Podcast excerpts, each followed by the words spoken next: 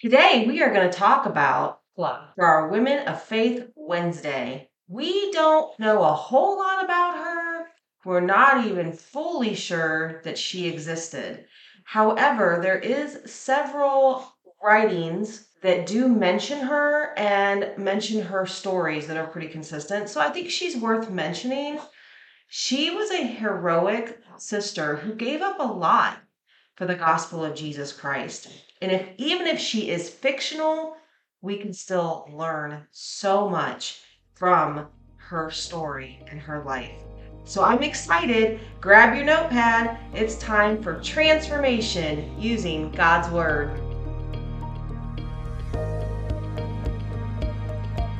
Hey, family. Welcome to God's Word, Transforming Lives. Are you ready to dive deeper into your walk with Christ? Do you desire to learn His Word with a greater understanding that applies to your daily living? Do you feel like you're in a vicious cycle of victory and defeat? My name is Amy, and friend, I was so frustrated with my faith walk for decades.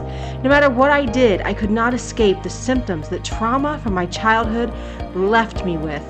Not only that, I didn't seem to experience any victory that I read about in the Word of God. And even worse, I couldn't see it or experience it in my church life either. It all left me feeling even more confused and more empty. I knew Christ was the way and the truth and the life, and I knew His Word was the answer. So finally, one day, I got fed up with living in defeat, and I became determined to find the Jesus of Scripture. I discovered true faith in Christ and had to unlearn much of what I had been taught. With God's Word and His Spirit, I have been free from anxiety, post traumatic stress disorder, depression, and suicidal thoughts for almost 15 years. And I have learned a tool set to overcome my past trauma and losses. God's Word has transformed my life. If you are ready for truth and transformation, then hop into the slow cooker with me and let's marinate together in God's Word. Did you know I have a free sisterhood community of women just like you? Women who love Jesus and they love one another. They too are looking for that deeper walk with Christ and they love learning his word. If you pause right now and click the link below in the show notes, it'll take you right to the Facebook group. We look forward to getting to know you. Hello, sisters and maybe some brothers too that are listening. Um, today, we are going to bring another woman forth from church history. We are going to talk about Thecla, T H E C L A, Thecla.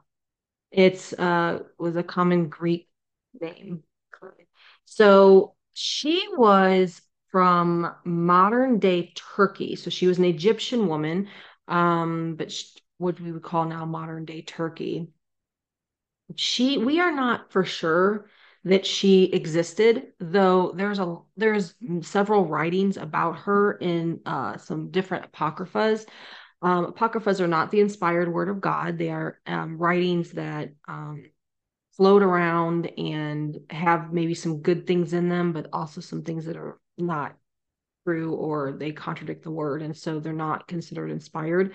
Um, they were written well after the deaths of the apostles um, so they're not um, written by the apostles themselves and things like that. So, but um, this particular story comes from Acts of Paul, um, which circulated a lot um, back in the early Christian church. And so her story comes from there and a few other resources. So we think that she really was a, uh, a, a true historical figure um because she has she was mentioned multiple times. And so so like i said so she was from egypt uh, which is now modern day turkey. And what happened was she uh, heard paul preach the gospel one day. She happened to be somewhere and heard him preaching the gospel. And she was so convicted by by his message um, about christ and him crucified and our sins and repentance and forgiveness that she literally didn't eat for three days he was so convicted and like just so blown away by this amazing message of this Christ who was crucified for her Um, and uh, and she just so she didn't eat for three days. Now she was engaged at the time, and so she immediately went and told her family. She told her fiance, told her her family that she found this new faith. She found a man named Jesus, and he was crucified and resurrected three days later. And she's going to start following him. And they were not happy at all.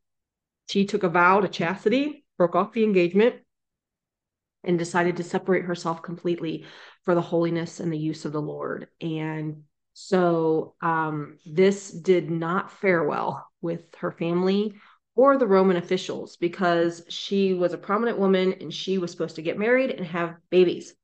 And Rome was not happy that she had cut off her engagement and decided to follow a man named Jesus. And so the governor ordered her to be burned at the stake. And so the story goes that she was miraculously um, saved from being burned at the stake because this huge uh, rainstorm came um, and put the fire out. And so the governor was like so mad. And so he's like, you know, I'm going to throw her to the wild beasts um, in the, the arena. And remember, you know, back then they had the lion games, right? So they would throw you in with the lions. And um, they did this as a sport where people would pay to come and watch people that Rome deemed as criminals to be torn apart by lions. How barbaric is that? Well, he threw her in there, and uh, for whatever reason, she escaped that somehow miraculously, was uh, able to escape the, the lion's den and did not uh, get eaten by the lions. I think of like Daniel in the lion's den, where he was thrown in the lion's den and God just shut their mouths. And so, um, I have, you know, we don't know how, but she she escaped. That just really infuriated the governor. He was like, "Oh, this is nah, girl, listen." So then he had he ordered for her to go down to the lake and for them to drown her in the lake. And I guess there was just a pack of seals that came along and like somehow got her out of the water and up to the shore and she miraculously escaped death. So, you know, moral of that story is listen, God is sovereign over life and death and nobody is taking you out not one second before God has already ordained it. He has ordained your steps. He knows your end from your beginning. You are created in his image, and God has complete sovereignty over all life and all death. And he has not given up that sovereignty over life and death. You are, like I said, created in his image. And so that just brings great comfort. No matter what somebody is threatening you with, no matter what you're going through, God has you. And nobody is going to take your life before God says that they can have it. And so um, uh, that just brings me great comfort to know that um, when it's my time to go, it's my time to go. And God ordained that, and it's it's time to go. Now I'm not trying to hurry it up. Obviously, we need to take care of ourselves, and there's things we should be doing to, um, you know, live a healthy uh, life as a witness to Christ. Um, but also understand that he is sovereign over our lives and that brings great comfort um, so we don't have to worry about our enemies and what they're what they're planning against us or whatever because he who's for us if god is for us who can be against us right? All right so after this miraculous last attempt she she did miraculously um, escape death again for the third time and she just became a devoted follower of apostle paul. And she ended up traveling with him on all his missionary journeys. And together it is said that they preached the gospel that she was preaching the gospel right alongside him and and probably mm-hmm. preaching to women probably talking to children um, just giving people the good news and her testimony and she had such a powerful testimony and it said that countless uh, souls came to know Christ um, as Lord and Savior and became saved. And she really was a, a big part of helping um, spur the this this new Christian movement, this new Christ following movement. Um, and she had a lot of you know opposition, and and they faced a lot of violence. They faced a lot of um, you know uh, troubles from the different areas that they went into, just as we read about with Paul and but she remained steadfast and she still remained committed to Christ no matter what it cost her. And, you know, a lot of times we don't realize Paul, you know, was on these journeys, these missionary journeys that he went on. He took a lot of people with him, and especially women. Paul was always surrounded by a lot of women, just like Jesus had um, many women that followed him in his ministry. And though they're not always talked about, we do have some. Obviously, you know, there's plenty. We went just like if you haven't heard the Romans chapter 16 teaching, I highly recommend you go back and watch that. It's um you can either listen to it on um the podcast or you can watch it on YouTube. It talks about a lot of different women um that did a lot of great things um for the for the ministry of uh, Paul and the gospel of Jesus Christ. Women are very valuable. We are so valuable and God, we are half of the body of Christ, right? There's only two, male or female, and we're half of that. And so um, we we are invaluable to the Lord. And though you know we have different roles as men and women, um, we are no less valuable.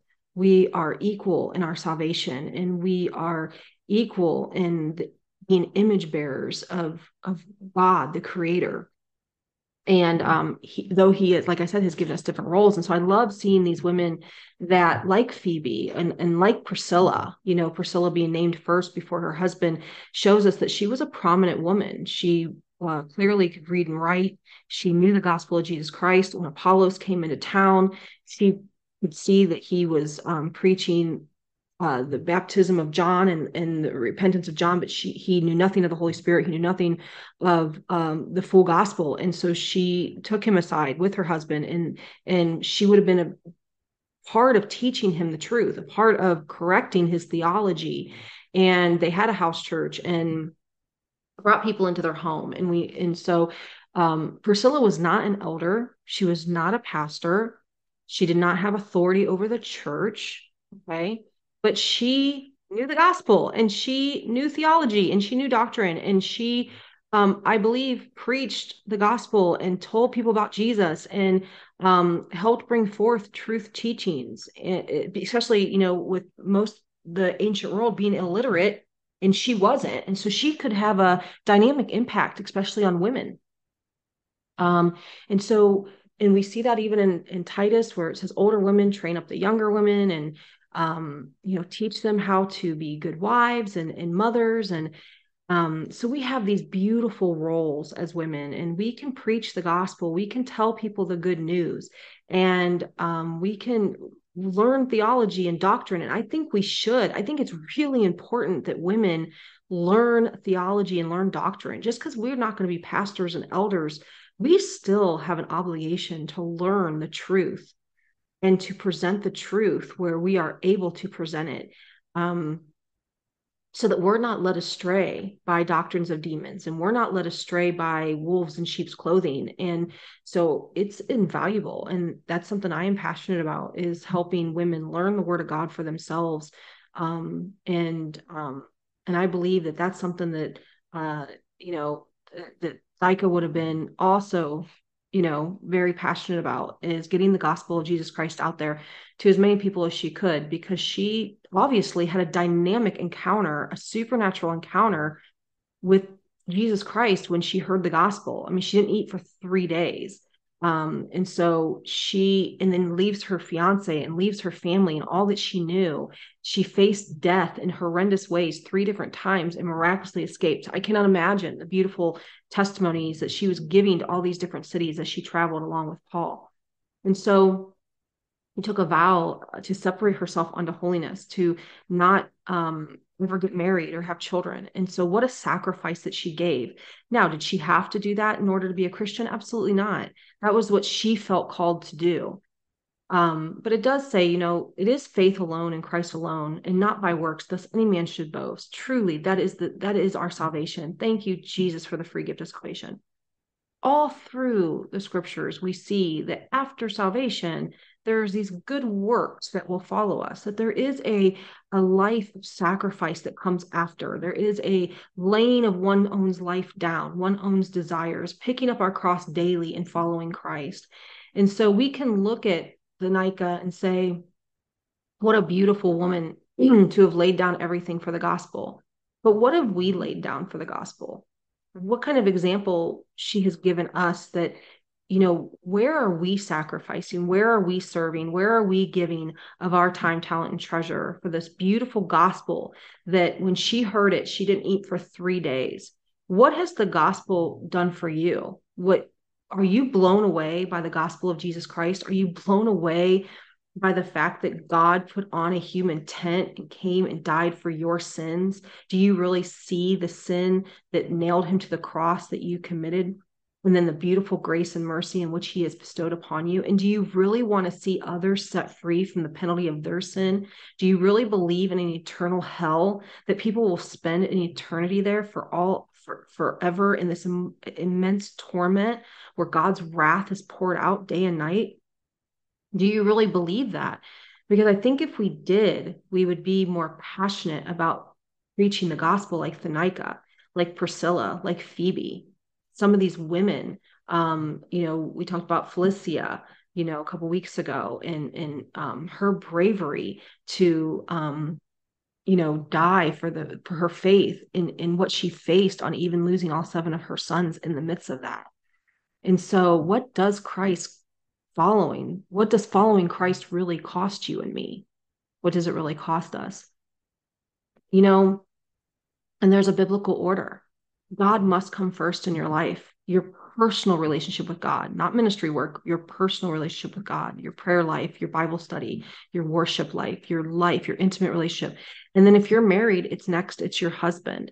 And you want to really you know make sure that you're loving him and tending to him and um that he is out providing for you and you're you know you're honoring his god-given role as a man as a husband um and as a father if you have children and that you know you are, are um, he's coming home to a peaceful home. He's coming home to a clean home. He's coming home to um, you know dinner. He's coming home to these things where you're really tending to his needs.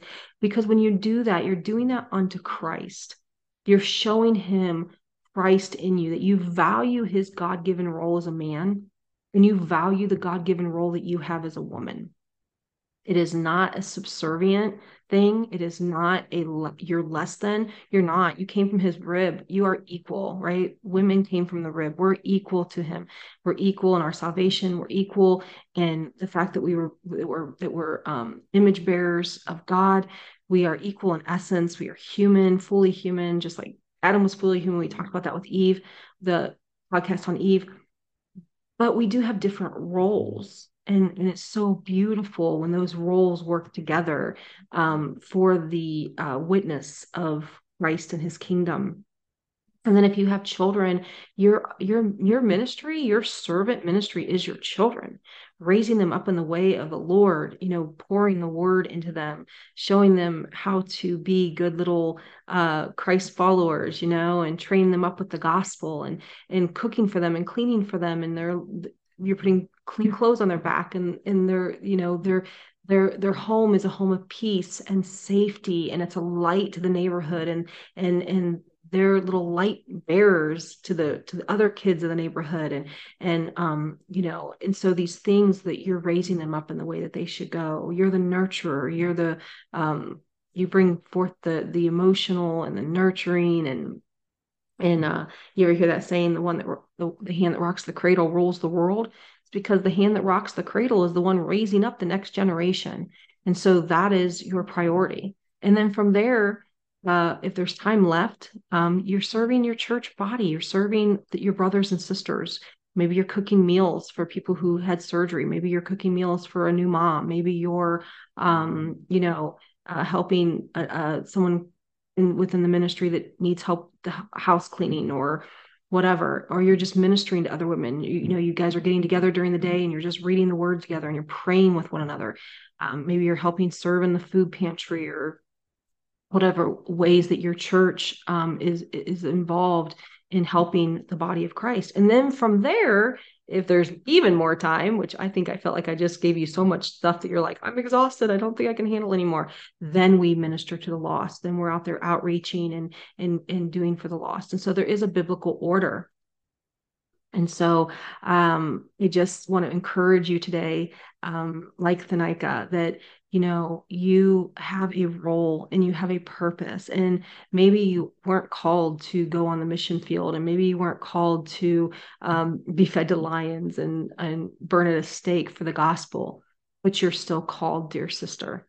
You're called to whatever season and plight that God has you in right now is your calling, is your um, is your service to Him. Whether that is being the best homemaker and wife and mother that you can be, and serving wherever you can serve your other sisters in Christ and helping uh, grow the church of God and whatever that looks like. But be content in all things and know that your service to the Lord will make an impact that you may never even fully see until you get to eternity. You may never fully see the impact that you're going to have on your children and your grandchildren and your great grandchildren just by your faithfulness to Christ and to the service of the gospel of Jesus Christ. And so, Lord, I lift my my my brothers and sisters up to you right now.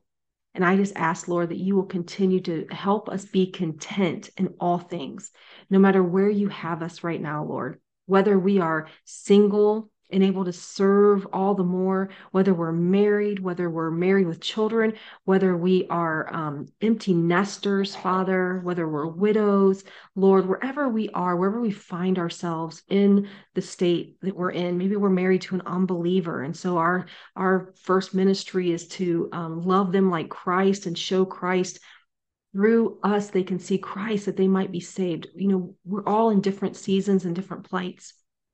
But you are the Lord over us all.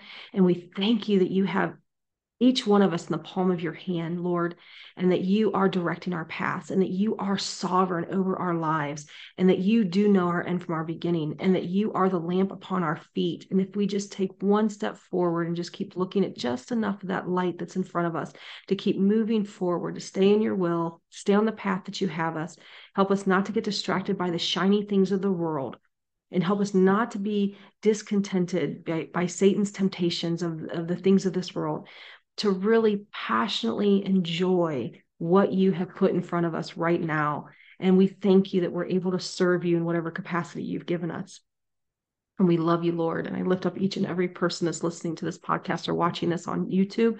Touch their lives, bless their lives, Father, in Jesus' name. Amen. God bless you guys.